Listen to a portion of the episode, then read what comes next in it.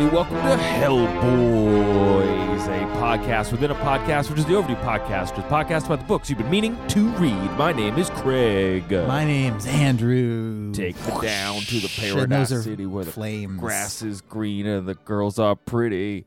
Take me home. Yeah. Do you think if Dante knew about Guns N' Roses, he'd be into him? I can't. Where in Dante's sort of hierarchy would Guns N' Roses be? Okay. I feel like they would be in Purgatorio somewhere I think Axl. because of all the hard living and the vanity and stuff. I think Axl might be in hell, but I think Slash is in purgatory. Like he's working would- his way up. yeah, Axl would be in hell because he kept doing the band after everybody else left, and he like made everyone wait a really long time for that one Chinese album that finally democracy. came out and it sucked. Slash is gonna get up to heaven though. I believe Oh, in Slash, is in heaven already. And well, I feel like okay, Buckethead is still on Mount Purgatory. I hear that not in one of the cantos that we read for this one, but one of the future ones that Slash actually is one of the angels who comes down and like, "Hey Dante, no, don't say anything. I do know exactly what you're going to ask and here's the answer." My God, I can't wait to get to the Slash canto. And then he takes like one of those double guitars with Yes. the two necks and Yes. he shreds on them really but it's cool. heavens and it has twelve necks. And He It plays 12 all neck- and then and Dante is like, "Wow, the the sounds this guitar made were so sick that I can't describe them to you. Sorry." Welcome to our long read project where we discuss Dante's Divine Comedy one. No, not one. Several cantos at a time. One group of cantos Yes. at a time. Um, we are talking about the translation by Robert and Jean Hollander, and we are discussing cantos 10 through 18 of the Paradiso.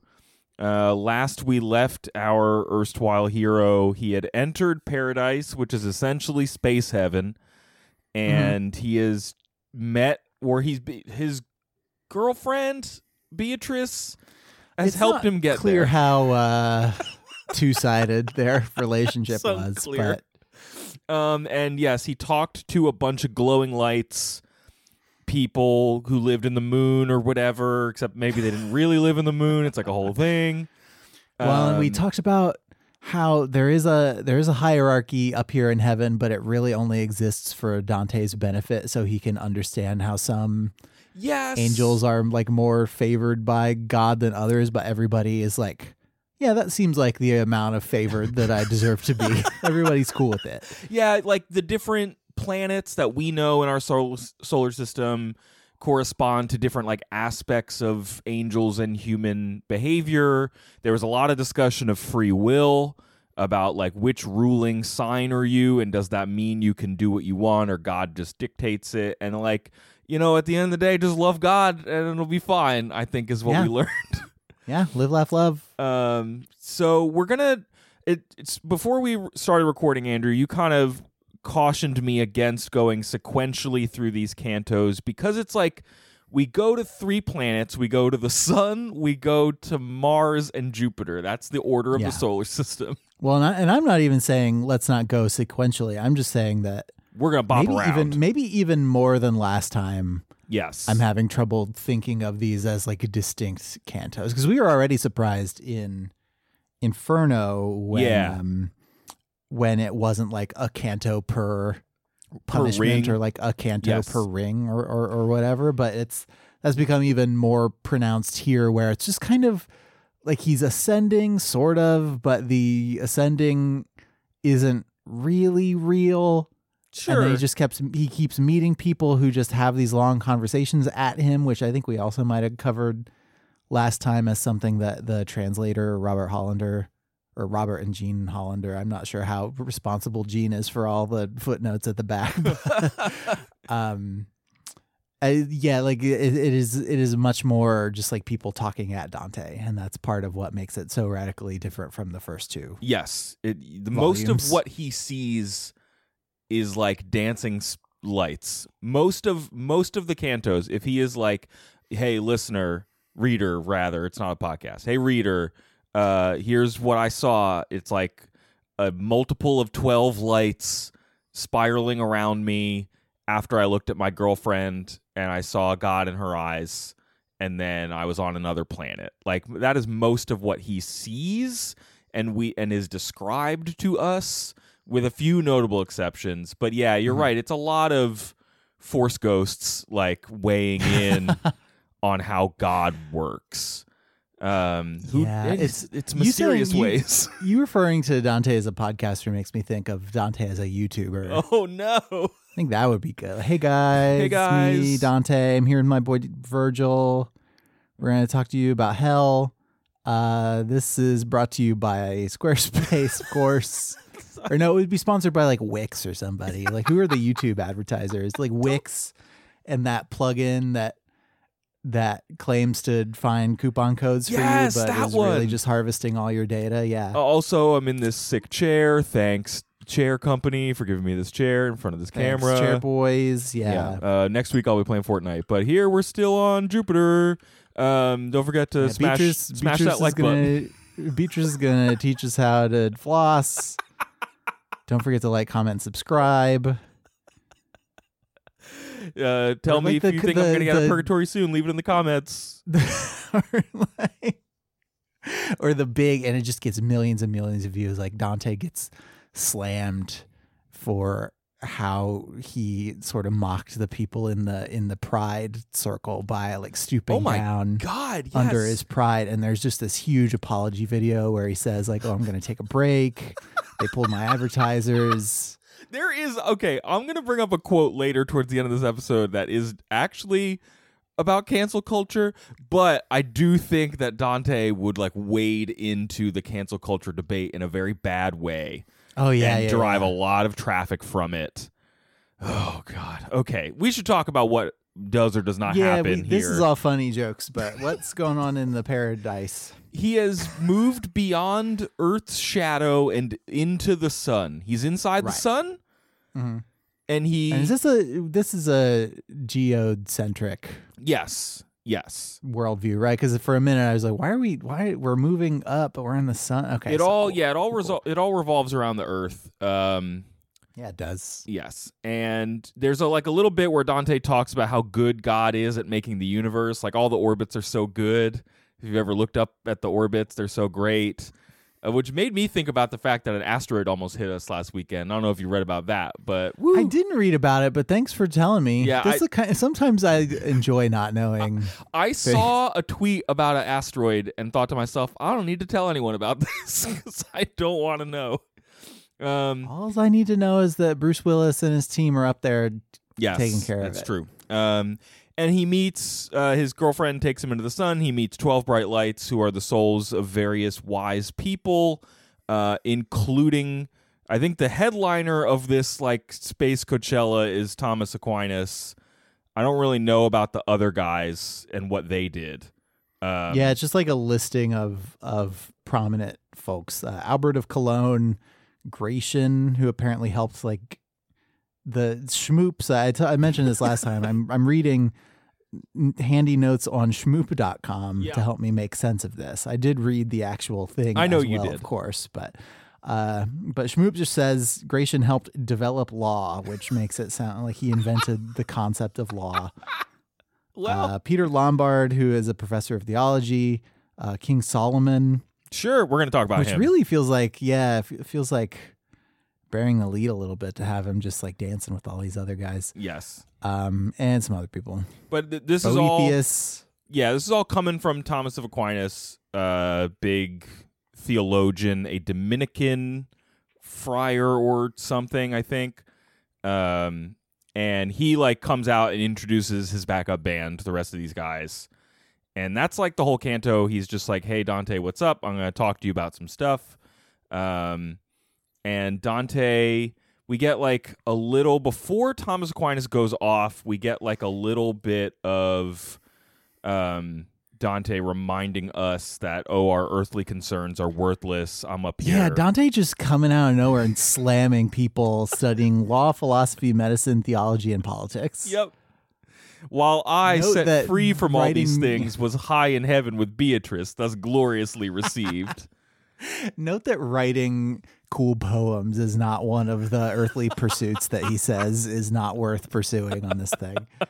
Uh, again, we're reminded that everyone up in heaven can read Dante's mind um, before he speaks to people. This is also, I think, Andrew, why this ends up being a lot of people talking at Dante than actual conversations. Remember in Hell when everyone would come up to Dante and be like, hey, please tell my story. And then Dante would like kick him in the face first and then maybe listen to them.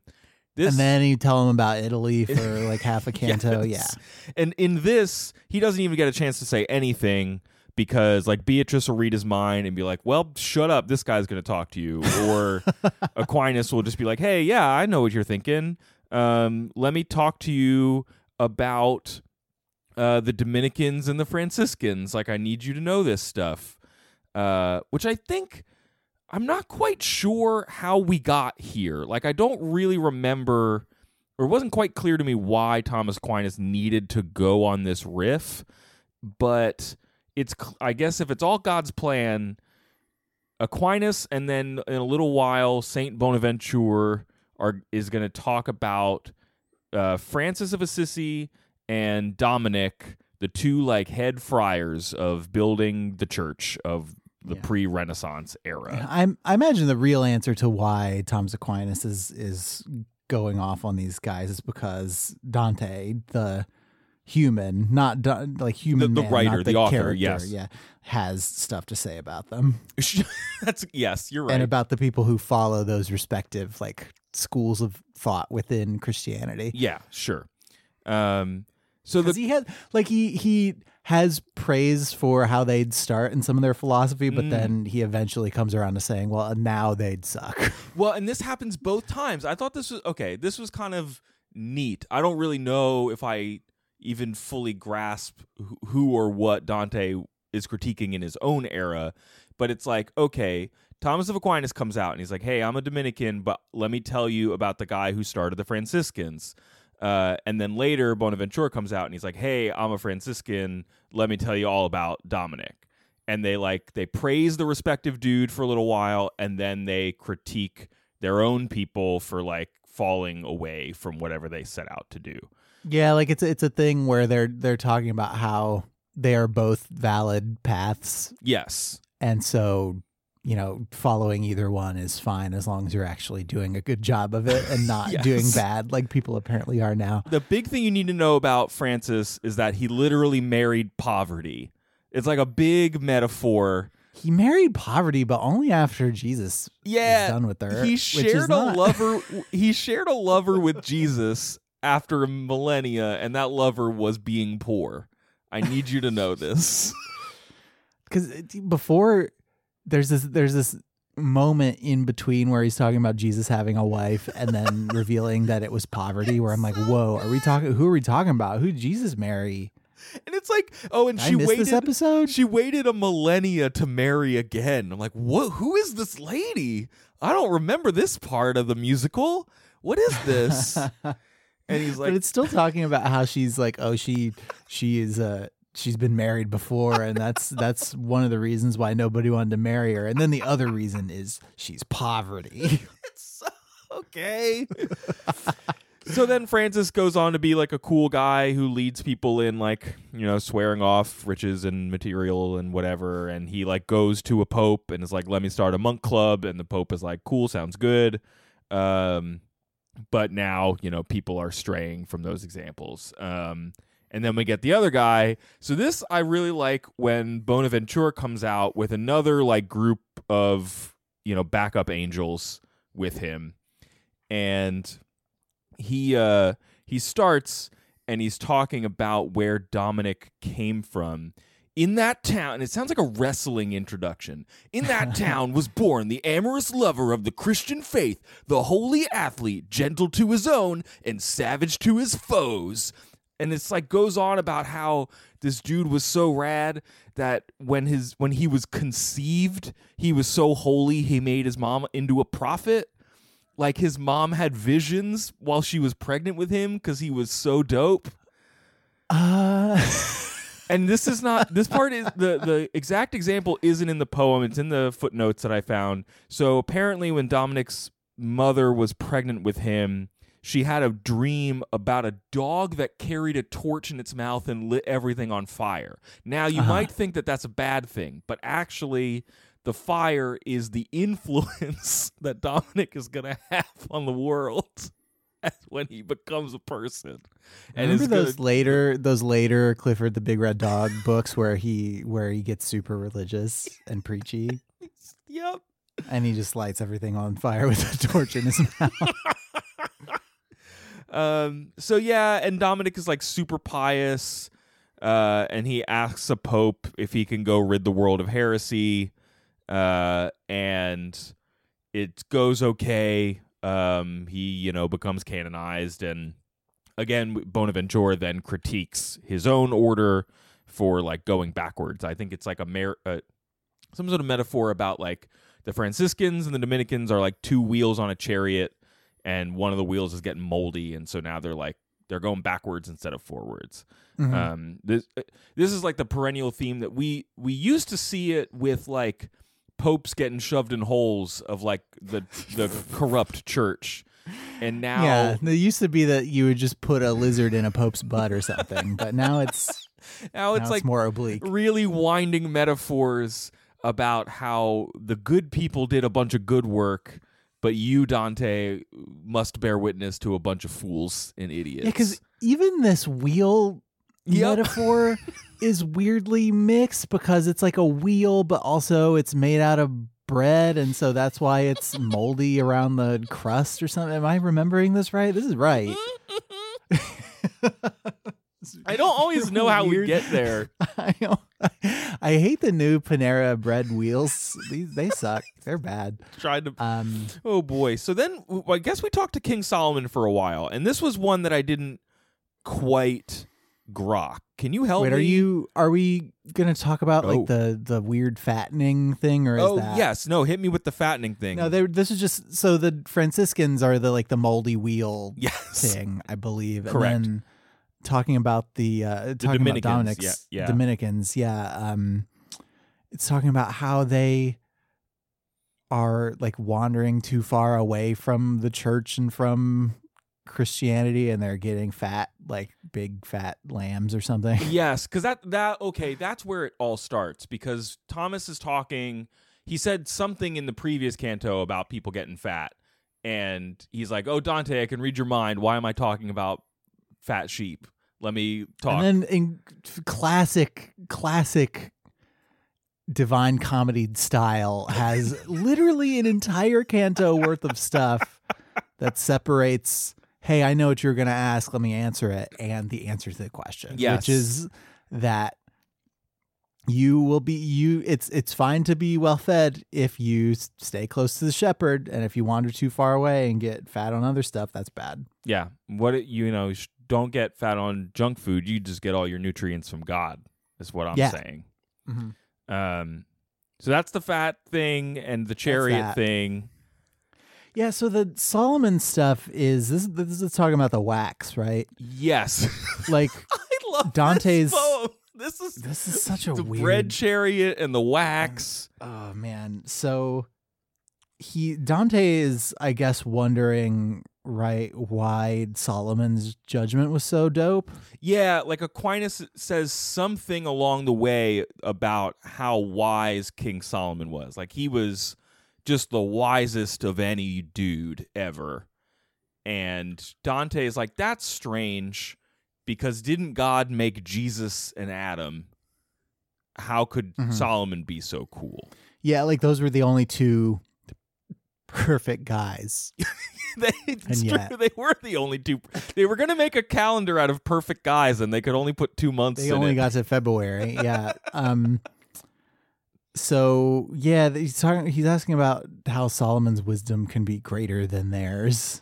I guess. or as great, or something. or as know. great yeah um and so the like what what we eventually get around to right is that like god came to solomon in a dream and solomon had the wisdom to ask for good judgment rather than like asking for something material or something more concrete. And so that was part of his. In a way, he asked for more wishes. If you think about He it, He did ask for a little bit. He asked for something that would continue to to pay out as opposed to like a, a one time sort of thing. Yes. Um, but it before we get there, we talk all about the way God makes stuff, and it's basically God's got this light, right? Or he is light, or he's making stuff out of light. Yep. Light's involved, Yep. and it's and it, to get all the way down to Earth, it's like it gets reflected back and forth between all these mirrors, Yeah. and so inevitably. And and this is where the wax comes in. Like inevitably when you're making wax, if you're making wax and you've got like a shaky hand, you're not going to do the wax 100% right. That's true. Correct? Yes. Yeah. and so, so that's how that's how come God can make stuff that's not perfect. Well- is well- that it's Yes. Yeah, keep keep Yeah. yeah, keep going cuz this is this is a confusing I think I mean the whole thing. is- Well, when, in It's terms really of something. making people, and this, some of this was discussed in the previous the cantos we read for the previous episode, though I don't think that we got into it necessarily. That like because I remember this mirror metaphor from last time. Um, God, the only two humans that God made were Jesus and Adam, and then the rest of them were made like by the angels that He put at all of these planets. And also nature and like nature is a thing that can make stuff. So like there's there's like a little bit of it's like when you encode an mp3 too many times and like the audio quality dips but like only a little bit each time. But if you get to all the way to the end like you can tell it's different from the master recording Yeah, let me read just a few snippets from this passage that I think are the most relevant. Um, this is is this Beatrice talking to Dante? I, you lose track of who's talking. yeah it's either beatrice or king solomon i don't remember That which does not die and that which must are nothing but a bright reflection of that idea which our Lord in loving brings to birth. For that living light which so streams forth from its shining source that it neither parts from it nor from the love that is entwined with them of its own goodness gathers its own shining as though it were a mirror in nine subsistences and yet eternally endures as one. From that height, light descends to the lowest elements, passing down from act to act, becoming such that it produces nothing more than brief contingencies. Uh, by these contingent things, I mean things generated with seed or without, produced by the movements of the heavens.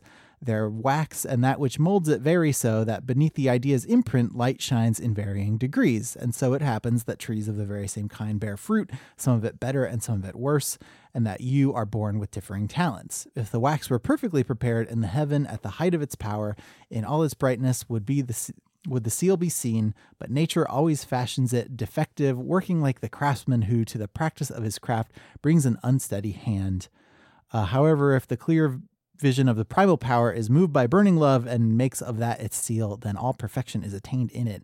In that way was the dust made ready to receive once perfection in a living creature. In that way was the virgin made to be with child. So it is talking about like God has a couple of times gotten up off his butt and done and like done it perfect, right? yes correct.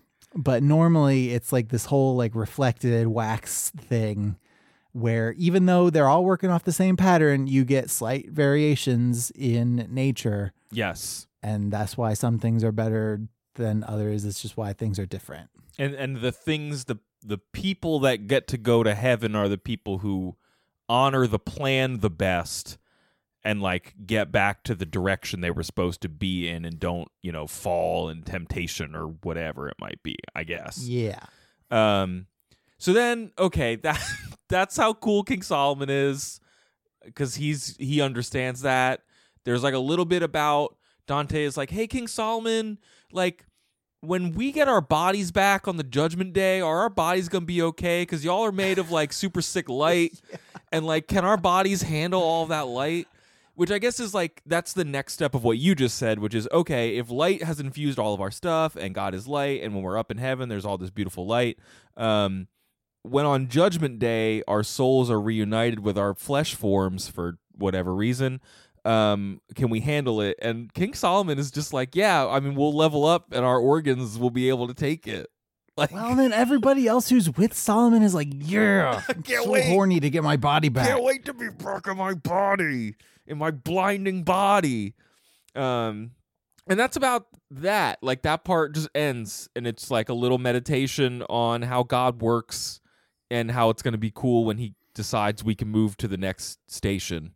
Yeah, maybe people more steeped in theology than me know the answer to this, but as a like going to church as a kid, like one of my very first questions about heaven was like who like what version of you is up there? Yeah, yeah, yeah, yeah. Is it like like if like if I'm 15, is it my 15 year old self? If I am like 80, is it my 80 year old self? Or do I get like a character customization engine where I get to kind of pick and choose like, oh, I want my 25 year old knees, but like my 33 year old like temples because you get like a little dusting of salt and pepper and it looks distinguished, you know? Uh huh. Uh huh.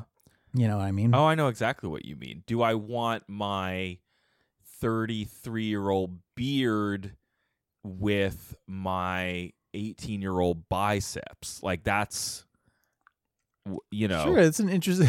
you had really good biceps when I, you were 18. I actually did. I had pretty good biceps at the end of high school because I had been a drum major all fall. So I, Oh, yeah, I had, I had some, some good arms that I let waste away. Um, yeah, man, I don't think I ever was in better shape than the second summer that I worked at the chip factory, Hey, man.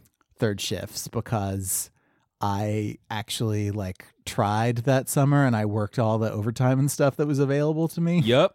Yep. I know. I know what. so I would is. do like that body, but everything else from like right now. yeah. yeah.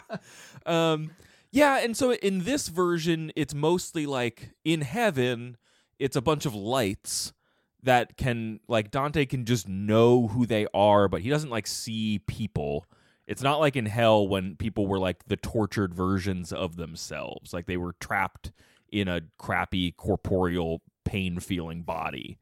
Um whereas up here it just seems like everybody's just beings of light and then he rec- you get to be reunited with like your perfect body, which I guess I don't know if it's in cold storage or where this where it is right now. but Um, so so after they hang out with Solomon, in an instant, he is like transported. Maybe not an instant. He he's transported to Mars. It gets redder and redder as he approaches, um, and it's like the place where all of God's warriors hang out. There's a lot about like a big cross in the sky that all the lights. it's like lights supposed to be the cross, right? yeah, that the lights like dance around all the millions of God's soldiers who are up there. Presumably, I guess people who died in the Crusades, which that is it an interpretation of the Crusades for ah. sure. Let's Do you think Jesus is like, do we have to do we have to have that thing hanging up? Listen, Jesus, I spent I let a lot of people die for that. I'm gonna put this up on the wall. Okay, yeah, Dad. but just like can we what if we put it in the garage? we have company coming over. Can we just take that down for like a weekend? So we get to Mars and we meet uh, Dante's great great Jeepaw. Kach, what's his name? Cacciaguida? Cacha like uh Cacciaguida. yeah. Cacciaguida. Um, and he steps forward, very excited to talk to one of his blood. Um, oh bough Love- of my tree. This guy loves blood. Let's get that yeah, pointed out right off the jump. he's a guy, right? Like I have issues with this dude, but Cacciaguida is our, you know, every every episode of Hellboys has our typical, you know, the segment where we check in on Florence, see how Uh-huh. it's doing. Um, I don't know what's the segment called. Think about a name. I don't know. Ooh, Fort of the Florence is what I'm calling it. Okay, sure. Fort to the Florence. Yep. Listen to that Let beat the drop. bodies hit the Florence. Well, in wait, in, in Cacciaguida's Florence and the time, machine. Yeah. sure. in well, yeah, in Cacciaguida's time, no bodies hit the Florence because it was very peaceful. Um, and you know, men wore simple leather and bone, and ladies did not paint their faces. yeah, yeah, yeah. You yeah. know, um, no one got into stupid fights. We all just hung out around Mount Mario. and we were just having a good time in Florence. Um, and he then like left Florence later and was martyred in the Second Crusade, and so you know he had he had a life. Um, life and then and then after he talks about that i mean i feel like Cacciaguida is sort of the racist uncle at Thanksgiving a little bit He because is- he starts he starts Mm. off like okay this could go a bad way but it's still like eh, it's still fine for now I guess Yeah, he's saying stuff that you've heard before, and is like, man, I don't need to hear that right now. But yeah and it's just like it, it is a it's a pining for the good old days Oh, which so far seems mostly harmless Yes. but At the top of the next canto, Dante even checks himself. He goes, Oh, insignificant nobility of blood, if you make us glory in you here below, where our affections are ephemeral, I will not ever think it strange. For there, where appetite is never warped, and I mean the heavens themselves, I gloried in you too. You are indeed a cloak that quickly shrinks, so that if we do not add to it day by day, time trims the edges with its shears. I just like really like that passage where Dante's like, "Yeah, I was in heaven and I met my I met my great great grandpa, and it was really cool." And then I caught myself thinking, "What? I'm in heaven. Do we should we care about our great great grandpas anymore? maybe maybe ancestry is just like a cloak that we keep trying to add to, but moths eat away at it. mhm. Am I high? Like Dante's Mhm. having a good time, and then and then." The, the Thanksgiving dinner takes a turn Yeah, and then Cacciaguida has one too many glasses of red wine, and things just go south quick. and he just starts going off about how Florence would have been better if not for all the people that like invaded his town. Um what does he say? How much it would how much better it would be had those cities which I name remained but neighbors had you kept your borders at Galluzzo and Trespiano. Um, intermingling of peoples has ever been the source of all cities' ills, as eating in excess is to the body, says Cacciaguida. Now, if you want to, We do not, If in any you- case, have to hand it to Cacciaguida. no, no, no, no, no, no, no, I'm not trying to hand it to him. I'm trying to say, yes, yes, yes. if you want to take like the maximally charitable mm-hmm. view of this position, we are in heaven after all. Yes, of I think he is he is talking just as much about like races mixing ugh, as he is talking about Florence consuming more territory. yes. Because I feel like we talked. Yes. Did we talk? Was this part of Hellboys or some other episode? might have been the where we prince, talking- actually. The prince. Yeah, Yeah, we were talking about like the state of Italy around and a little bit after this time as a bunch of like little city states basically kind of warring amongst each other and coming up with temporary alliances and and and doing all this stuff. And so, you know, maybe, maybe, maybe, maybe Cacciaguida has like a, a critique of imperialism or something that he's trying to make, but I don't. Or or making the and this this is where you're like you make a case for social utility, but it happens to dovetail with with racist with racism, where you say, well, we just we can't feed everyone who comes into our city. It's just not possible. So Yeah, so I, I completely, out. yeah, I completely buy that. Maybe the talking about territory is a way of trying to like backfill and Yes. provide sort of an intellectual scaffolding for Cacciaguida's deeply racist Uh huh. beliefs. Yeah, but there's a, there's a footnote from Hollander where he talks about um, referring to the quote unmixed Roman and pure blood of the original inhabitants of the peninsula, and so I imagine, especially as as other parts in this poem have both glorified and I guess torn down some of the the folks of the early Roman em- Empire, like there is. I I would think there's some pride to say, well, we've been here since Caesar was here, yada yada stuff. Um, which yeah, Ugh. yeah, I think that was a, and there's a, I think conception that or or a, or a read of history that's like as as Rome got bigger, that's what helped lead to its its downfall. It had just took taken too much in. So Yes. maybe that's that's sort of what's going on here Yeah, too. yeah. But Um, So then then the next like conversation with Cacciaguida after after he gets drunk and starts talking about people he doesn't like, he then grabs Dante by the cowls and is like, "Listen, your life's to suck." Well, no, Dante grabs him and he's like, "Hey, grandpa, Somebody told me, Virgil told me my life was gonna suck. Yes. you know what's up with you that. You know what's up?" you seem approachable. And- can can I ask you what's up? and there's this interesting a moment I did like as we get into this conversation is he like goes to ask a question and then kind of stops himself because he knows that angels can read his thoughts and either Beatrice or Cacciaguida are like hey buddy talk it out it's helpful to talk through your questions even though we can definitely read your mind which is yeah, it's a cool th- I mean, I liked it. I liked it as a like um it has practical implications for if you're like encouraging someone to engage in like active prayer or or talk through a problem or something. Like I could see that being of a piece with Dante's like religion and religious practice. well, and if people are reading my thoughts, that is like them reading the first draft of the thing that Yeah. I eventually plan to say.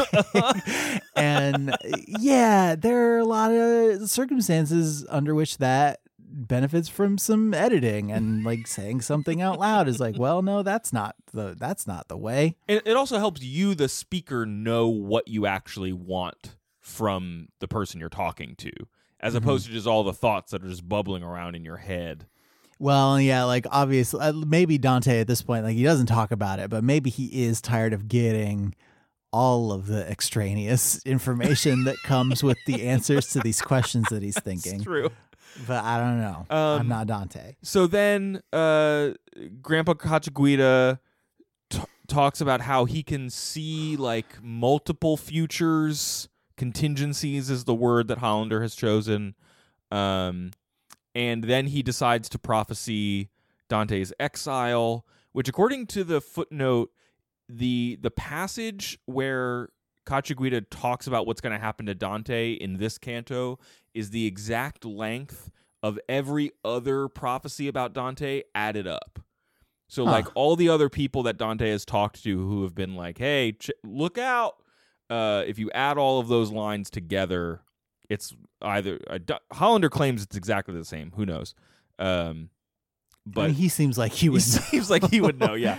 Um, but that it, he like argues that that is a way for for Dante the poet to be like, this is my canonical prophecy, which of course he was writing this after these things had happened to him, so he's just Right. kind of inserting this to make himself feel good. What's going to happen to Dante, Andrew? Um, what is gonna happen to Dante? Like bad stuff. Yes, oh yeah, he. I mean, the main thing is he gets exiled, right? yeah, he's going to get exiled. He's somebody From will help Florence. you, but from Florence, the city that he loves and hates so Yes. much. he's going to taste bread with salt in it, which That is sounds good. apparently both maybe a metaphor for like you know being salty and Hmm. apparently in Florence they don't make they don't put salt in their bread or at least didn't so You gotta. I mean, the first place I ever um experienced somebody just like grinding some salt on top of a pizza before I had it Mm. was when we were in Italy, and now I do that all the time because it's tasty as heck. hmm maybe that's so uh, maybe that's Florence's problem Yeah, maybe Guida is wrong about a lot of things. I would not go to his pizzeria no But yeah, it's like Dante gets exiled, but doesn't he basically end up saying, even though people now can't handle the truths that you're laying Yes. down, history will remember you kindly. you will outlive your punishment do not be a timid friend to truth I think is what he says He then also I don't I this is I'm putting this one on Hollander. Um he after he's done talking, he says, After the Holy Soul by falling silent showed that he had done with putting the woof into the web for which I had set the warp. I don't know what that means. What is putting the woof into the web and what is setting the warp? Isn't this all like weaving stuff? Is Like it? weaving words? Yeah, isn't it? It must be. It's a lot of W's. I just I wrote think it's weaving. I just wrote um weaving. what next to putting the woof. Um, what are you gonna do? Yeah, you put the woof. And I just I No. so I just love that in order to strengthen the case that Dante is going to live forever as a cool poet, he put his racist grandpa into heaven so that he could talk to him. It's just more more of Dante being Dante. Love Dante being Dante. Where's my one? I did make one. Uh, I just the note I made is Dante with two exclamation points, where he says, "This is earlier than where we are in our conversation." Um, As embers leap to flame on a puff of wind, I watch that light become resplendent at my respectful and persuasive words. so this is him talking to somebody like he praises he praises somebody and then the the the the thing that he's talking to is like, "Dang, those are some good words." I guess he does it. he does balance that out though with I think it's either Solomon or Cacciaguida who like starts talking to him and is like, "Okay, fine, I'll dumb it down for your mortal brain, you idiot." Like I Yeah. I said a bunch of cool stuff you can't understand. Yeah, and there there are several times like it's often when he's looking at Beatrice and then sometimes when he's just looking at the light of all these like things dancing where he cuts out and says, "Well, I can't I can't do this justice with my words, so I'm not going to try." Yes. Um, the last canto for us to talk about, 18, he goes to Jupiter. There's lots of lights. They spell out stuff in the sky. Some stuff in Latin. It's it's something about loving justice. What does it mean? It's, It's like if you if you're judging love justice if you're judging the earth or something. yes, yes, yes, yes, yes. Jupiter, the bringer of justice. Um, and is about like I don't know. Dante goes on a screed at the end where he is like, "Hey, justice, make sure you take care of all those dirty popes down on the earth causing trouble." Dirty popes. Um, yeah, that's this canto kind of blew by. It's like very quick.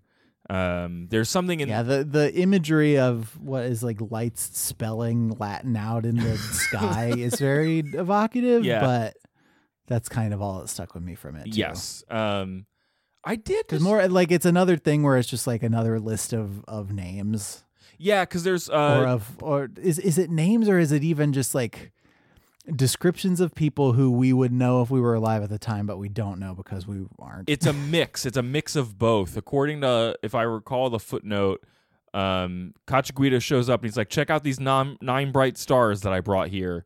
And one of them's Joshua and one of them's Charlemagne. And you should probably know the rest of them. And according to the footnote, it's like a mix of a of a thing that was already in scholarship, and Dante updated it to like include his the X Men that he liked more. I guess. Like I don't really know. um, and I just had a thought during all of that light. Like, what if Uh oh. what if heaven instead was just a cave? Like, what if it was dark up there? Why is it gotta be so full of light? Like, what if we just picked a different metaphor and it was just an inky dark cave where you couldn't see anything and that was cool? What if that was the virtue that we had chosen as a society instead? I don't Think know. about it. living in caves. I mean, it was probably because living in caves seems Scary. tough, and that light and being able to see things seems good. Yeah, that's the whole thing, right? It's the whole like if it's if it's night out and I can't see the lion, I'm scared. So God is the sun and Sure. fire keeps Yeah. me safe. Uh-huh.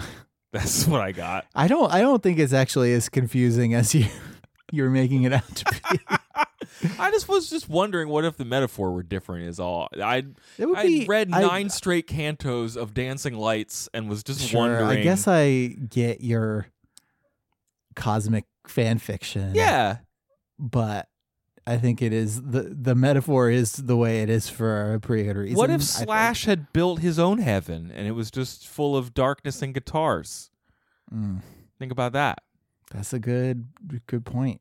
At least I would have a better frame reference for what any of this music must sound like because Hmm. it is definitely not any music I've ever heard. I think.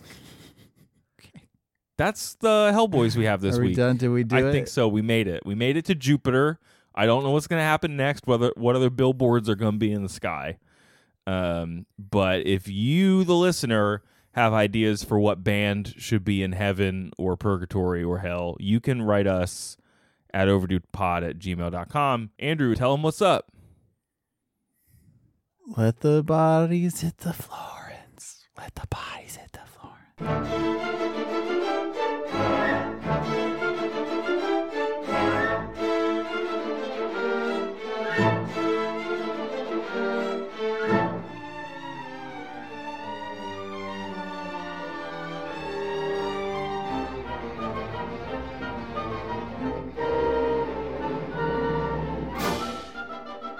What were what are you gonna do with that anger? How, you- what, I- how you gonna channel that anger?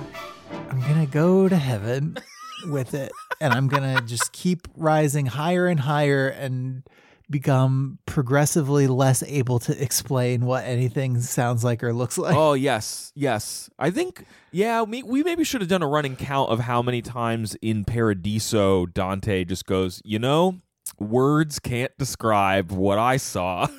It's a poor craftsman who blames his tools, is what I say about that, Dante. Andrew, what is Hellboys? What are we here to do? Hellboys is a show within a show where we talk about Dante's Divine Comedy a few cantos at a time. We did the Inferno. Everybody loved it. We did Purgatorio. People were like, "Yeah, I'm stuck here waiting. I can listen to this. This is good." and then we ascended to heaven in Paradiso, and I kind of lost the plot a little bit. Yeah, the plot, the plot done gone. Maybe, like maybe the done plot gone. done gone. Um, because he's up here and like I'm not sure what the conflict is. We'll talk about that, I guess. He's been up in space. Par- I don't know if you knew this if you're just tuning in, but heaven is space. Heaven is our solar system. I thought that uh, Ooh, heaven was a place on Earth. Ooh, baby, I love your ways of saying that. what if God was one of us, huh? What if God was one of us? Wouldn't that be something? I take the bus too. Um, is what he would say, or she, or they. I don't know what God is. Um, maybe we'll find out. But um, so we are in what cantos 18, 19 to twenty seven. We are a pretty far ways into the several spheres of heaven. Um, This is the this is the series of cantos where I believe we do get to seventh heaven. we literally get to seventh heaven. Great show. Yes. Uh huh. Uh huh. Um, and last time, what the quick hits that I have, or we met some, we met the the origin dudes of the we met Dominic and Francis. We met the Dominicans and the Franciscans. You know, we got to Um, hear all about how they were both good, sort of, you know, perfectly valid interpretations of Christianity, and then they became corrupted over time, Yes. essentially, which is which is a theme that we're going to return to again and again and again. And again Everyone- these cantos. Everyone up in heaven is so mad about how the church is going down on earth. They're all. You'd think you'd just get to go to heaven and be like chill. Well, I've got. I guess I have questions. So there, there are some um, discussions about the nature of faith in these cantos and about like the nature of God's creation and why he or she or they cannot seem to keep their dang house in order. we can talk about that in a little bit Yup. but yeah that that kind of sets a sets a tone for this whole like middle part of this book and i think last time we got to uh, canto 18 and we we mentioned you know this one seems kind of like a, a bit of a hanging chad if you want i want to introduce a, a topical metaphor it seems like a it, it's a it's a thing that introduces this next section Yeah, the and so we didn't have a lot to talk the about at time, supremest of courts, God ruled that these hanging chads were here to stay. Mhm. Mhm. Uh, Uh, so what what is happening in the end of Canto 18 is that a bunch of souls are coming together to form this rad eagle, yes, which leads to go go power uh, saviors. which leads to a conversation about uh, Roman imagery because the eagle featured prominently in that, which of course leads to talking about how the church is there and how the church is bad now. Mhm. and then we get to Canto 19. Mm-hmm, mm-hmm, mm-hmm. um, and that's where we get the first of Dante going. And what I now must tell, no voice has ever uttered, nor ink ever wrote, nor was it ever seen in fantasy with a PH. He's a Phillies fan. Um, and so he talks about how all of these shining souls have formed into a giant eagle, and how it's speaking with one giant Voltron voice. For I saw and heard it was the beak that spoke, sounding with its voice the words for I and my, when in conception it meant we and our. Yeah, yeah, yeah, yeah. yeah. Um, and he's impressed because it's a giant space eagle. It's a giant eagle like the grocery store. Yes. Um, and I think that what's the first thing I hope s- in a f- I hope in a future canto we meet the big bear where what and the food lion. Where's the food lion in heaven? I think the Piggly Wiggly is in hell. Um, then we we start talking about like I don't even know how we get into it because this thing happens a lot where Dante says like, and I was thinking something, and then the the holy creature read my thoughts and started talking. Yeah, And- right. Like Dante frequently comes to these beings that he meets with a question, and often he doesn't actually have to put it into words because we're in heaven and everybody can read minds. Yes. Um, and immediately the eagle is talking about how God um, did not imprint his power so deep throughout the universe that his word would not, with infinite e- excess, surpass his making. So, like, God left a little in the can when he made the universe, which I guess is what allows the universe to, like, have bad in it, right? Right. Yeah. Like they they talk about how Lucifer fell like almost instantly because God's creation. So, is it that God's creation doesn't contain all of his goodness, or that it couldn't contain all of its goodness? Because I came away from Hmm. this sort of thinking, maybe God can't make a burrito so hot that it would burn his hands. You know. Maybe that answers the question. I think what the eagle would say is we don't get to know. But I agree with you, Andrew. I think the eagle would say we don't get to know the answer to that question ever because we're not God. Yeah, because the the eagle talks about like Dante has these questions about um what what what happens. He starts like picking out individual souls. Well, he's basically like, what if a dude who just lived on this other river and never heard of Christ, and he's just the best dude. You you yeah, he's like him. the goodest dude who ever existed. Yeah. What if he lived his whole life? Does he have to go to like hell? And the eagle's like, yes, he does. Yes, he does, and it is just, and only God knows why. Uh-huh. But that's fine. well, and he also makes an argument that like the goodness in that dude does not bring the dude closer to God. The goodness in the dude is evidence of God, which is a really messed up distinction that really damns that dude to hell. yeah and if you want to so if you want to keep being sort of bewildered by the Calvinball of heaven you transition into canto 20 where uh, dante starts to so it the canto actually starts with this um comparison that I kind of like. When he who floods the whole world with his light sinks steadily from sight within our hemisphere until the day is spent on every side, the sky lit up before by him alone suddenly sparkles with a multitude of lights, which all reflect a single one. So just as the sun goes down and you can see the stars, this giant eagle stops talking and you can once again sort of make out the individual souls that compose it. Um, so Dante starts to pick out individual folks who make up this eagle, and he picks out in it several people who really shouldn't be here because they did predate Christianity Yep. or they were like known non-Christians of some kind. Correct. Um, including like the Emperor Trajan and a character from the Aeneid. The, yeah, and, he's, I mean, yeah. he's the one where like Ripheus, I think is his name. Ripheus. Something like that. yeah. Um and there's like a little bit about how God gave him a premonition of the salvation to come. And so he just became a Christian on the spot, I guess. Right.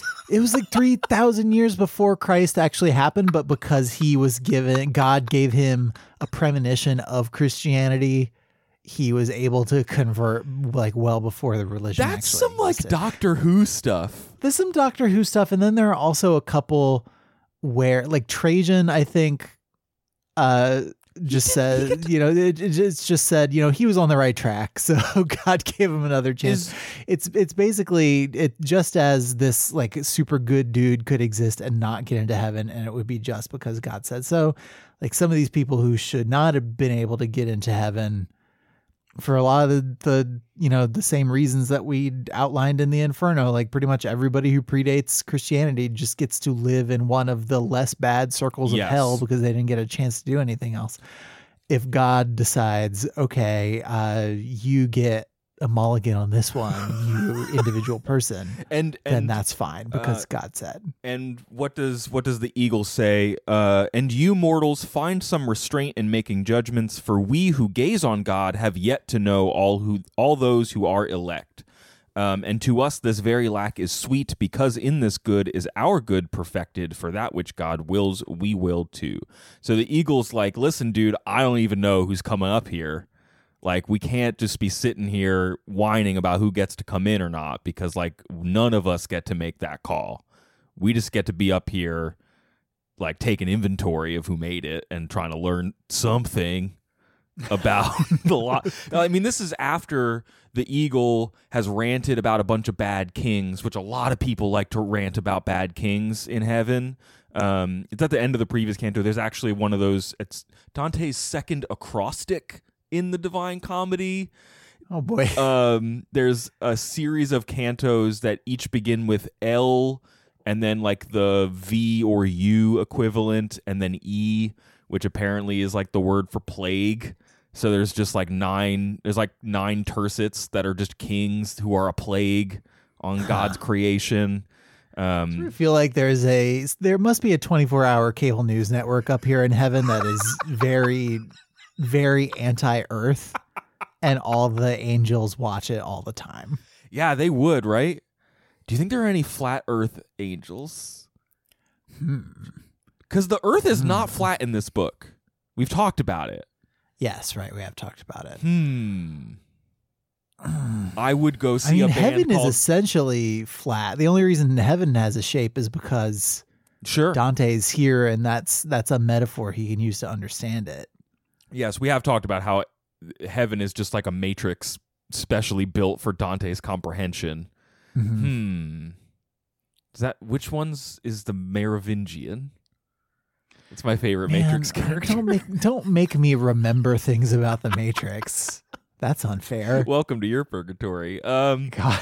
so we after the after the Eagles like you know just be and because you can't know you might want to be good just in case it all works and then he his eyes glow like a giant robot and then he pieces um then we get we start going to Saturn Andrew Uh-huh. and um my We get some we get some classic some Grilga Beatrice some classic Beatrice stuff. If I she was not smiling. If I smiled, she said, you would become what Semele became when she was turned to ashes for my beauty, which you have seen flame up more brilliantly the higher we ascend. The stairs of this eternal palace is so resplendent. Were it not tempered, it is blazing. Your mortal powers would be like tree limbs rent and scorched by lightning. I'm so hot you can't even look at me, Dante. Yep, that's right. That's what you get for pinning all your holy hopes on this lady. Dante's such a scrub. Man, Sometimes, Dante you know, League. Yeah, he's a I mess. think that song "No Scrubs" was about Dante. Can't prove that it wasn't. Uh, so then what happens? He sees Jacob's ladder, which is real, I guess. It's a real ladder in space. The rose such a ladder. Um, and some birds appear. I don't know. Apparently, the birds mean something, but there are birds on the ladder. They fly around. Then some of them leave. I don't think he talks to any of the birds because before. Why would birds need a ladder? no, they don't use the. They're just like they're They're just on it. They're space. Okay. Um, I saw descending on its rung so many splendors that I thought that every light shining in the heavens was pouring down. And as following their normal instinct, rooks rise up together at the break of day. Oh, okay. There weren't actual birds. Okay, they're metaphorical Man. birds, Craig. Dante, Man, you read got me again. All I do is read books, Andrew. um, but the the thing that he learns up here is it's really quiet. There's no like every time he's gone up into one of these parts of space, there's been like a lot of singing and noise, Yeah, right. and it's quiet up here. And the one soul he talks to is like, Your hearing is as mortal as your sight, thus here there is no song for the very reason Beatrice has not smiled. like you can't you can't handle Again, it would it would roast you. Yes. it would burn you to ash. um who do we meet up here? Peter Damian? Yeah, He's a and, guy um, angry about guy- the earth. His main his main thing. Get this, Craig. His main thing Uh-oh. is that he thinks the old popes were great, Mm. but that the new popes are bad.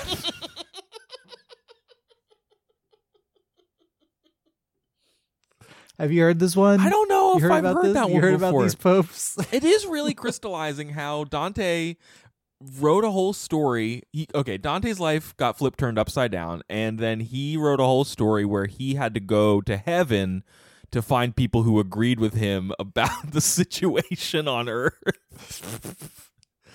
um, yeah, he gets really upset, and then. Uh, all of the flickering flames descend, spinning from rung to rung at every turn more lovely. They thronged around Peter Damian and then stopped and raised a cry so loud that nothing here could be compared to it, nor could I make it out. So did its thunder overwhelm me. So I get all of them shout him down, and he blacks out as he is wont to do. Um, there's like then when he wakes up, I think that's is that when like Beatrice is like his mama bird. Yeah, Beatrice is kind of, of coddling him a little bit. She, like a mother, quick and comforting her son when he is pale and out of breath, with a voice that often calmed him in the past, said, Don't you understand you are in heaven? Don't you understand that all of heaven is holy, that all things done here spring from righteous zeal? It should be clear to you just how their song and then my smile would have confused you since you were so startled by their cry. Hmm. Don't you know that you can't hang, Dante? Don't you get it? Don't you know? Uh, and then what happens next? Is this when the the the March of Heaven happens? Well, so this is, I mean, my, this, the main thing that happens in this canto is sort of he meets uh, Saint Benedictine, Oh, it's this section. Okay, okay, okay. who uh, also says, who also complains about the current state of his movement on Earth. Oh, he's the one who complains that no one on Earth is trying to climb the ladder. He's like, "Yo, God yeah. built this ladder and no one's using it," is what he says. The flesh of mortals is so weak and dissolute that good beginnings go astray down there, undone before the newly planted oak can bring forth acorns. Peter started his community with neither gold nor silver, and I mine with fasting and with prayer, while Francis with humility established his. If you consider where each started out, and then consider how far it now has strayed, you shall see how dark its white has turned. Mm. Mm-hmm. Mm-hmm. Mm-hmm. I think I could be misremembering because it's been a while, but I think Francis might be one of the people we talked to. Yes, in the previous Earlier, section. yeah. yeah, yeah. yeah. Um, we also met like Thomas Aquinas back there, I think. Um, but yeah, this is like another. Hey, the church is bad now. It was a lot better when we were down there. Um, which I wonder what the hit rate of people getting into heaven is now. Like, is it lower than it used to be? Well, I mean the the major plot point on it, toward the end of the show, The Good Place, is that the rules had gotten so out of date that nobody could get into the, the Oh. Good Place anymore, and so they had to rethink the system. And so I don't know if that's happening in heaven also or not. It seems like there's only really the one rule in heaven, which is you gotta have faith in God, I love. Christ, and whatever. I love But, that song. Mm. Gotta have faith. Yeah, no, that's what it's about. And touch your It's, body. a- it's explicitly a Christian song. Everybody, what would it be? Um, so then, okay, that's all that one. He he starts climbing the ladder and he has his like pale blue dot moment. Is what I I made a note of. I don't know what that means. It's the okay. Pale blue dot is that Carl Sagan video that people share whenever they're like sad about the world ending, and it's like, remember you're just on a pale blue dot in the middle of the universe, and that's like that shouldn't be a scary thing. It should be a thing that gives you awe. Oh, okay. All right, Um, sure. and so I'm- it's like how every graduation, this is water, goes up and gets DMCA'd all over Yes, again. It's like that, Okay. and it, and it reminded me of the of when you read about like astronauts going to space and they like look at Earth and are like, "Whoa, the Earth," and they have like some sort of cosmic experience um, that is definitely not like an alien getting inside them, and it's like about how they feel about the planet Earth. Um, and Dante, I think he has like a a bit where he's like, "Man, I've been through a lot of heaven. That's impressive." And Earth is certainly a place that I'm from. Um, but instead of like waxing poetic about it, he's like, "Man, it kind of sucks down there. I'm gonna go look at Beatrice some more." And like keep going up this ladder. Only if she doesn't smile. Only if she doesn't smile. Um, and so then we're in the eighth sphere, which is like it's not a planet; it's the starry sphere where virtues live or something. Beatrice said, Behold the hosts of Christ in triumph and all the fruit gathered from the wheeling of these spheres. Okay. It seems to me her face was all aflame, her eyes so full of gladness that I must leave that moment undescribed. Classic Dante. Classic Dante. I can't tell you what I saw.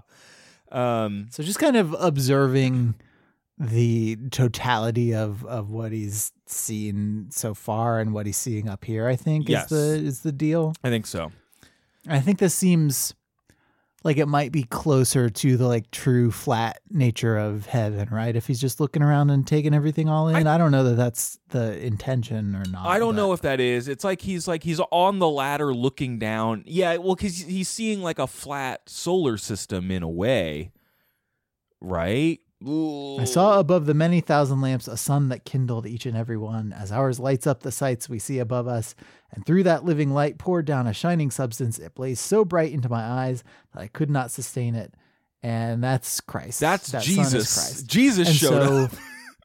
you do in the sense that you know we as heaven was described to us earlier it is all flat and then like god and jesus and whatever is like up above it all Mhm. and so we are seeing that basic structure reflected here now that dante maybe has seen enough to it seems like they're trying to do the like frog boiling thing except for dante in heaven like they're just trying to not overwhelm him all at once and kind of acclimate him to it slowly because that's the only way he's going to be able to remember or absorb anything at all. Yeah, and they seem there's more and more references, especially in these latter cantos, of people being like Dante, like you need to remember this and write about it.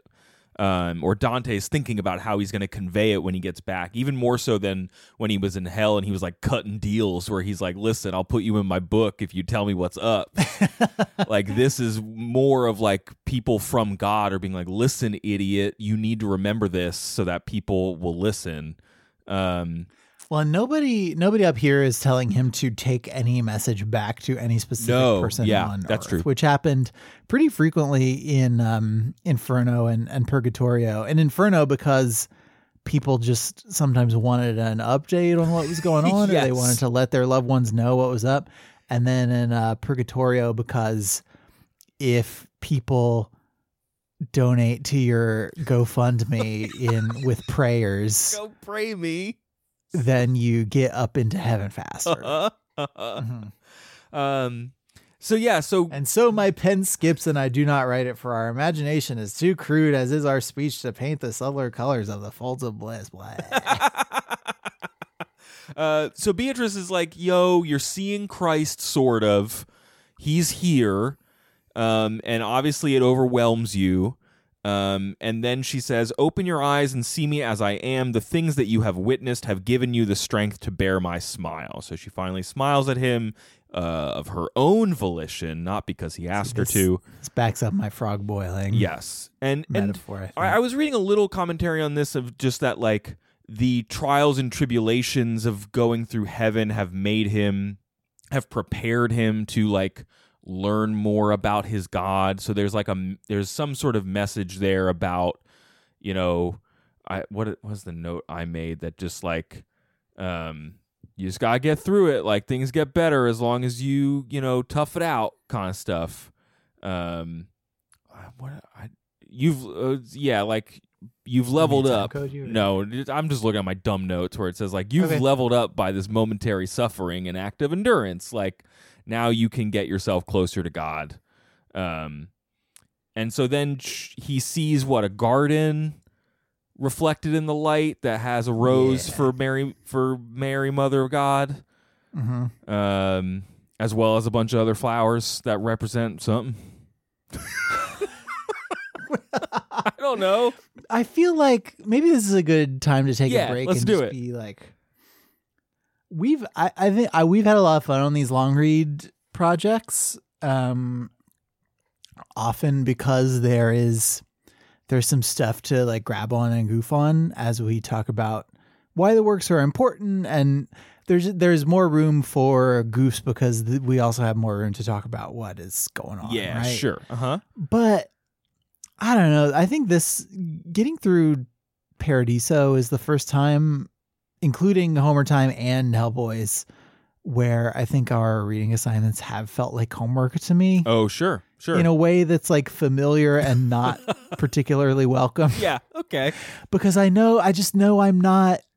I'm not absorbing it very well. Like I'm I'm leaning really hard on these these very good shmoop.com uh cliffs notes style you know summaries of of what is going on because i'm just not Well, otherwise i'm not going to be able to come to this with literally anything to say like i am highlighting some stuff that catches my eye and then i read these summaries and i realize okay i did you know i do remember mhm. when they talked about this but i'm just not this this book i feel like takes more work to understand than we typically put in which is not to downplay the amount of work that we do but just that it's so dense that it's hard to get stuff out of just if you're doing kind of a surface or like surface and one layer down read It is it. an does that make sense Yeah, it is an illusory work. I said illusory with an A at the front, and like it's, it's mysterious no, it's well, it is that. it's- oh, it's, you could reach for it and it disappears it is certainly that, but it is also like it is laden with in a way that um even like Shakespeare some Shakespearean verse is very dense with a lot of references, right? But it is usually still characters speaking to achieve things and to affect the world around them. And so much of this is really like dense, interesting poetry that does not natu- that does not natu- like doesn't necessarily convey events. And we have certainly gotten into it. We feel most comfortable conveying, like, here's the stuff that happened. Here's what people are doing to each other. It's harder for us to be like, oh, here's this interesting turn of phrase about how God works. And then what else do we say? Well, and and like uh, unlike in um in Inferno and often Purgatorio, like there's not so much of the like interesting and unique language around like what is happening to people or like, what sure. people are doing that is actually to yes. grab onto like like where you would find that sort of thing in the other books in this you find okay people are too bright for dante to look at dante cannot find the words to describe what he's seeing because it's just too like transcendent and beautiful and people bagging on the church Well- and like that's if, if you're just going to do a high level summary there's no people turning into lizards. There's no butt crying. There's no like people walking stooped under the weight of their own pride. Like there there's none of that Yes. to grab onto. And so i'm finding it harder to discuss Andrew, this stuff. are we then not having the experience that Dante himself had in heaven? Man, shut up. Where we are having trouble comprehending what we are reading? dang it man Did I did just life just imitate art again dang it Ugh. I'm not saying it makes for a more enjoyable reading experience. I'm just saying that like I have watched movies that I did not like and I think the intent was that I was not supposed to like it. and I feel like we are having a similar experience here where yeah, because whereas uh, where we got tripped up in some of the Inferno stuff was uh, I think as I coined it in our in our chat, like yet another Italian with a grudge, like an Italian noble mhm. with a grudge, and we would get a little lost in the history. Here, most of the people we meet, as you said, are just like they're faceless souls who are here to like Some of them are trying to pass judgment on Dante. Some of them we don't even get a name. And there's And yeah, and some, sometimes you need to know like two or three different things Yes. to pick up who they are from the identifiers that Dante lays down. So honestly, I actually found you know kind of starting from here on where like literal Jesus shows up and and like a couple a person that we're to meet in a canto or two like at least those were people I'd heard of. Like you know when you watch remember when Game of Thrones was a TV show everybody watched and there would be scenes between like seventh tier characters and you're like which family do they care about? What's their deal? Why are they here? Like now we're here and it's like the Starks are around. Like Jesus is a Stark. Is what Jesus is Ned Stark is what I'm saying. I thought you were going to be like, this is like that Game of Thrones episode where Ed Sheeran was there for no reason. And that's like when you finally get to where Christ is. Yeah. He's like just this bright sh- this bright sun that's outshining everything else around him. Yeah, okay. I buy that. I buy that. um so okay, so we got the guard so can I move? I think that's I think that's good cuz that's going to like bring us home through the next couple things that happen. I just I also want to say just as we are mirroring Dante's experience, I think our listeners are probably also mirroring that Yes. by finding this podcast less listenable than uh, the ones that we did on the Inferno and Purgatory. See, it's all on purpose. Uh huh. Um, I did just make a note of like the audacity of Dante again writing a story in which he meets Christ and the Virgin Mary, because you know he he's so special. I mean, if you want to talk about that, man, Canto 24. Yeah, where hit he me. meets St. Peter. Yep. Uh huh. And they basically have like a Ben Shapiro debate Uh-huh. where St. Peter is like, hmm, hmm, riddle me this, Batman. What is faith? faith? Yes. yeah. What does Dante say? He says faith is the s- yeah. It's sort of it reminded me of a Star Trek episode I only know because of Futurama, where like a space creature puts them on trial. Right? That's like a whole thing. Yeah, they- they ran on the original series into energy beings Yes. all the time Where- who were very presumably cheap effects to create. Who were actually and this is the, the entirety of the next generation is essentially a trial of mankind by Q as played by TV's John de Lancie. You know. And so yeah, that's I've what's seen happening here. enough Next Generation to know that that makes sense, but I haven't seen enough to have ever put that together before. Okay, cool, good to know. Um, Peter puts him on trial. Like it's like a quiz. It's like a really, it's like a SAT for Dante. Yeah, it's a it's a pop quiz. Yeah. about what faith is. He says faith is the substance of things we hope for and is the evidence of things not seen. And then Peter's like, "Tell me more. Tell me like how do you really know? How do Right. He keeps picking it apart like a professor in a movie about how professors can bring out the innate knowledge of inner city kids or something. and he does really well, I guess. Um, and then uh, at the end of it, he just he just says what you would expect. He says like after he's answered most of the questions, he just you know goes to the I believe in three eternal persons. I believe there's a single essence at once threefold in one, so as to allow agreement both with are and is. The profound truth of God's own state, of which I speak, is many times imprinted in my mind by the true instructions of the gospel. This is the beginning. This the living spark that swells into living flame and shines within me like a star in heaven.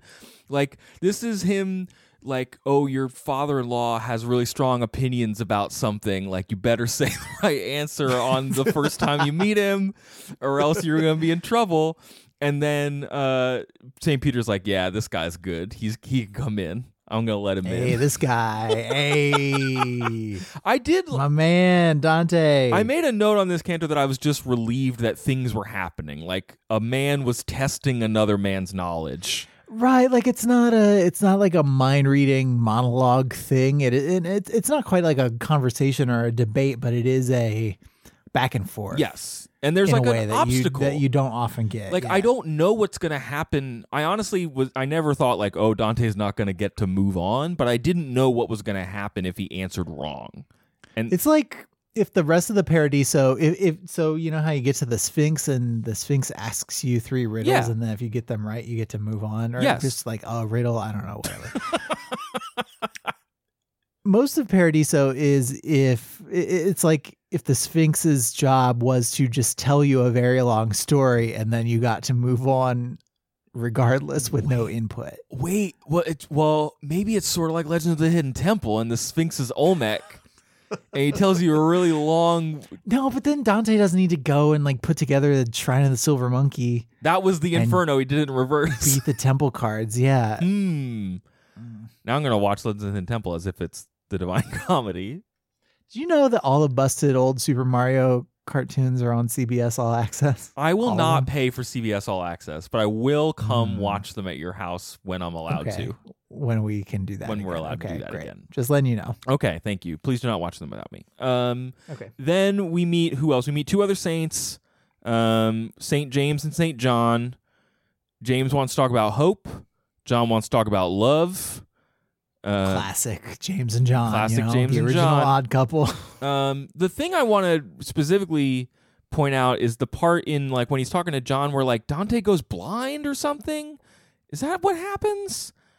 I think that's what happens. He like can't see, and he's talking to he's talking This Is this like another another thing where he's been like blinded by the by the light.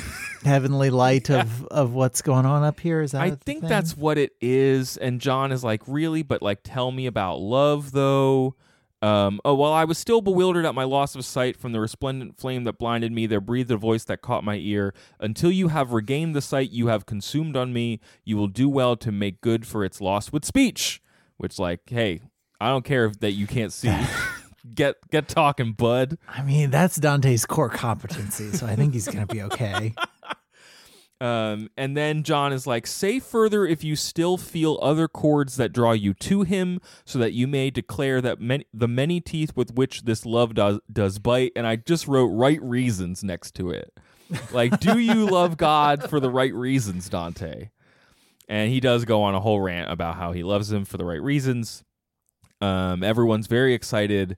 Uh, and then who shows up, Andrew? Do you remember? No, I don't remember. The first soul ever made by the first oh wait, power. yeah, yeah, it's it's uh Adam. Adam. It's the original, the original human. Oh, ancient father, of whom each bride is at once daughter and daughter-in-law. Ew, Adam. Gross. Uh, why do we need to frame it that way? I don't know. Adam hangs out for a while and he like answers Dante's questions about how long he was in Eden, which is like seven hours. How long That's so. he was in limbo, which is like four thousand years or something. I just, I know that the universe, as we've discussed before, is an imperfect vessel, cannot contain all of God's goodness. I feel like God should be able to create something good enough that it can keep for seven hours. I have made meals that last longer in the fridge than mankind's like essential goodness. I made you know? bread this evening. I will be eating it for at least a week.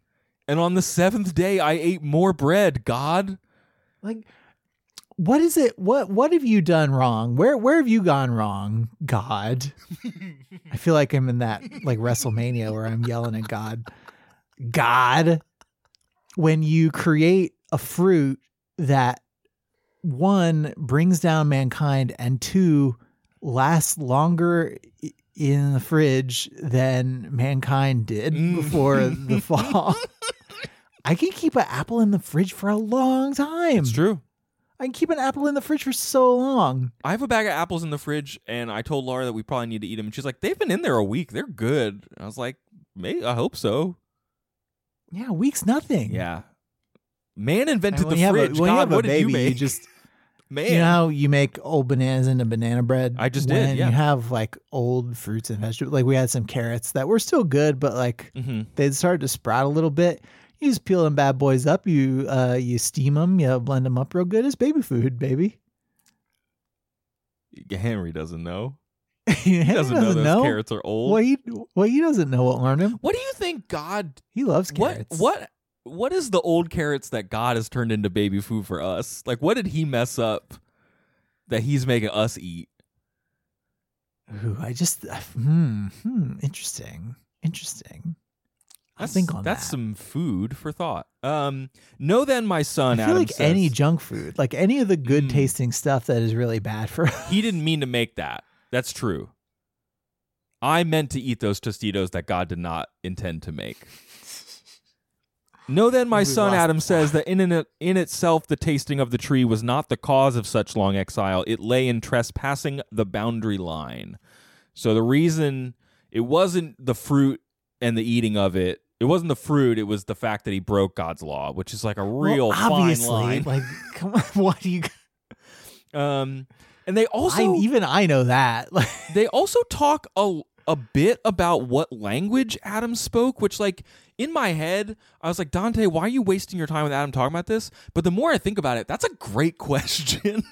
like because the whole the thing I know about language, like the biblical story, is the Tower of Babel, right? well, yes, which is all after Adam. Like Adam Right, existed so, like, before any of that. Yeah. So does Adam speak the language everybody spoke before they built the tower, or is there some other thing? Or in that seven hours, did he and Eve like get together and invent a language, or what? he says he kind of had his own language and no one speaks it anymore, and then the tower ruined it anyway. Hmm. That's it. That's all he says. Okay, sure. um and then there's like a couple souls like all the all of our like major characters um like just turn like red and start glowing and they're singing at Dante um and they're getting upset about the bad popes again Peter's going on a rant about Pope Y'all need to just calm down. Boniface the third. Um, the bride of Christ was not nurtured with my blood to serve the cause of gaining gold. Um, people are just upset, and then Beatrice kind of leads him into what is called the prima mobile, which is the Which sounds like a a uh, reseller of T-Mobile's cellular phone service. yes, that's yeah. I like. mhm. I want Prima Mobile. I wonder what kind of service you It's- get up in heaven. Im- immaculate reception. I bet. Mm-hmm. Mm-hmm. Mm-hmm. um. Get it? So then, uh, he gets one last chance to like look down at all the stuff that he so, like that happened on Earth. Um, Beatrice says, "Cast your sight below and see how wide a circle you have traveled. Since the last time I looked down, I saw I had traversed all of the arc from the midpoint of the first climb to its end, so that on one side I could see beyond Gades the mad track of Ulysses, on the other nearly to the shore where Europa made sweet burden of herself." Uh, more space of this small patch of earth could I have seen had not the sun beneath my feet now moved a sign and more away. Um, and what does he say? Um, and if nature or art have fashioned lures of human flesh or of paintings done of it to catch the eyes and thus possess the mind, all these combined would seem as nothing compared to that divine beauty that shone on me when I turned back and saw her smiling face. So he, man, he just loves this lady more than Earth, and we will forever. Our man she's Dante. so pretty that he can't even look at her when she's smiling. That's So- true. That's true. Um, Beatrice goes on one last rant before we go see God, I guess, um, about how greed is really the the problem here. Uh, oh, greed, it is you who plunge all mortals so deep into your depths that not one has the power to lift his eyes above the waves. The will of man bursts into blossom, but the never ceasing rain reduces the ripening plums to blighted rot. Uh, loyalty. Loyalty and innocence are found in little children only. Then, before their cheeks are bearded, both are fled. One still babbling observes the fast days, who later, once his tongue is free, devours any kind of food, no matter what the month. Another babbling loves and heeds his mother, who later, once his speech has been developed, longs to see her buried in her grave. Uh, so yeah, she's just like upset about mankind, and she's like, Dante, we gotta go see the big man and sort all of this out. I presume. I think that's where they're gonna go. I don't know. I haven't read I mean, beyond there's that. nowhere else to go. I don't know if God has a boss. there are a lot of cantos left in this thing. yeah, that's no. There's like six, right? I think that's it. Yeah, I mean, we've been meeting kind of a personality per canto for a sure, while. sure, sure, so. sure. So like, who is left? Well, and we and we blew past Satan like he was nothing. So I don't know. Maybe we'll spend more time with God, but One would hope. It Seemed like Infer- in Inferno, we spent a lot of time getting to the big boss, and then it's kind of anticlimactic after that. That's that. boss design, though, man. Like it's hard to make a good final boss That's true. because you also know it's the final boss. Hmm. Or do you? Or do you? Depends how many final forms the final boss. That's has. true. What is God's final form? Can't wait to find out next time on Hellboys. My God. Okay. That's going to be Hellboys this time. Hit us up at overduepod at gmail.com if you have thoughts. Twitter.com slash overduepod. Facebook.com slash overduepod if you want to discuss the math of how long Adam was in hell, uh, which is a thing that you can do when you read this book. Um, Andrew, this will be the one that the public hears. So if folks want to hear more about the show, where should they go? They should go to overduepodcast.com, which is our internet website. Up there, we have links to Apple Podcasts, our Google Play feed, our RSS feed. Always, you can subscribe to the show. We're also on Stitcher and Spotify and all kinds of other places. Um, subscribe to us on Patreon. Craig said that already, probably. I don't know if I did, but Well, if you might have heard this earlier, if you are a Patreon subscriber. and when we do another And- long read project, you will hear that early. Yes, have we announced the next one we yet? have I don't know not. if we're ready to talk about it. we have not. yet. No, Hmm. Mm, we got plans though. Are we? We're not ready to talk about it. I don't think so. Not yet. Okay, next time maybe. Uh, yeah, and then uh, we also have a new listener page. Let's just throw that one out Yeah. again. We updated it not too long ago.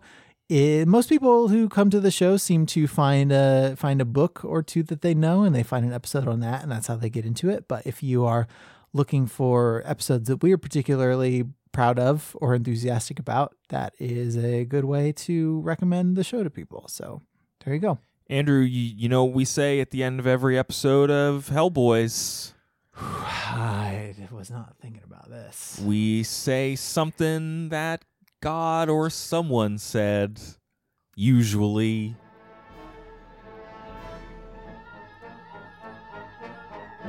Our imagination is too crude, as is our speech, to paint the subtler colors of the folds of bliss. Bye.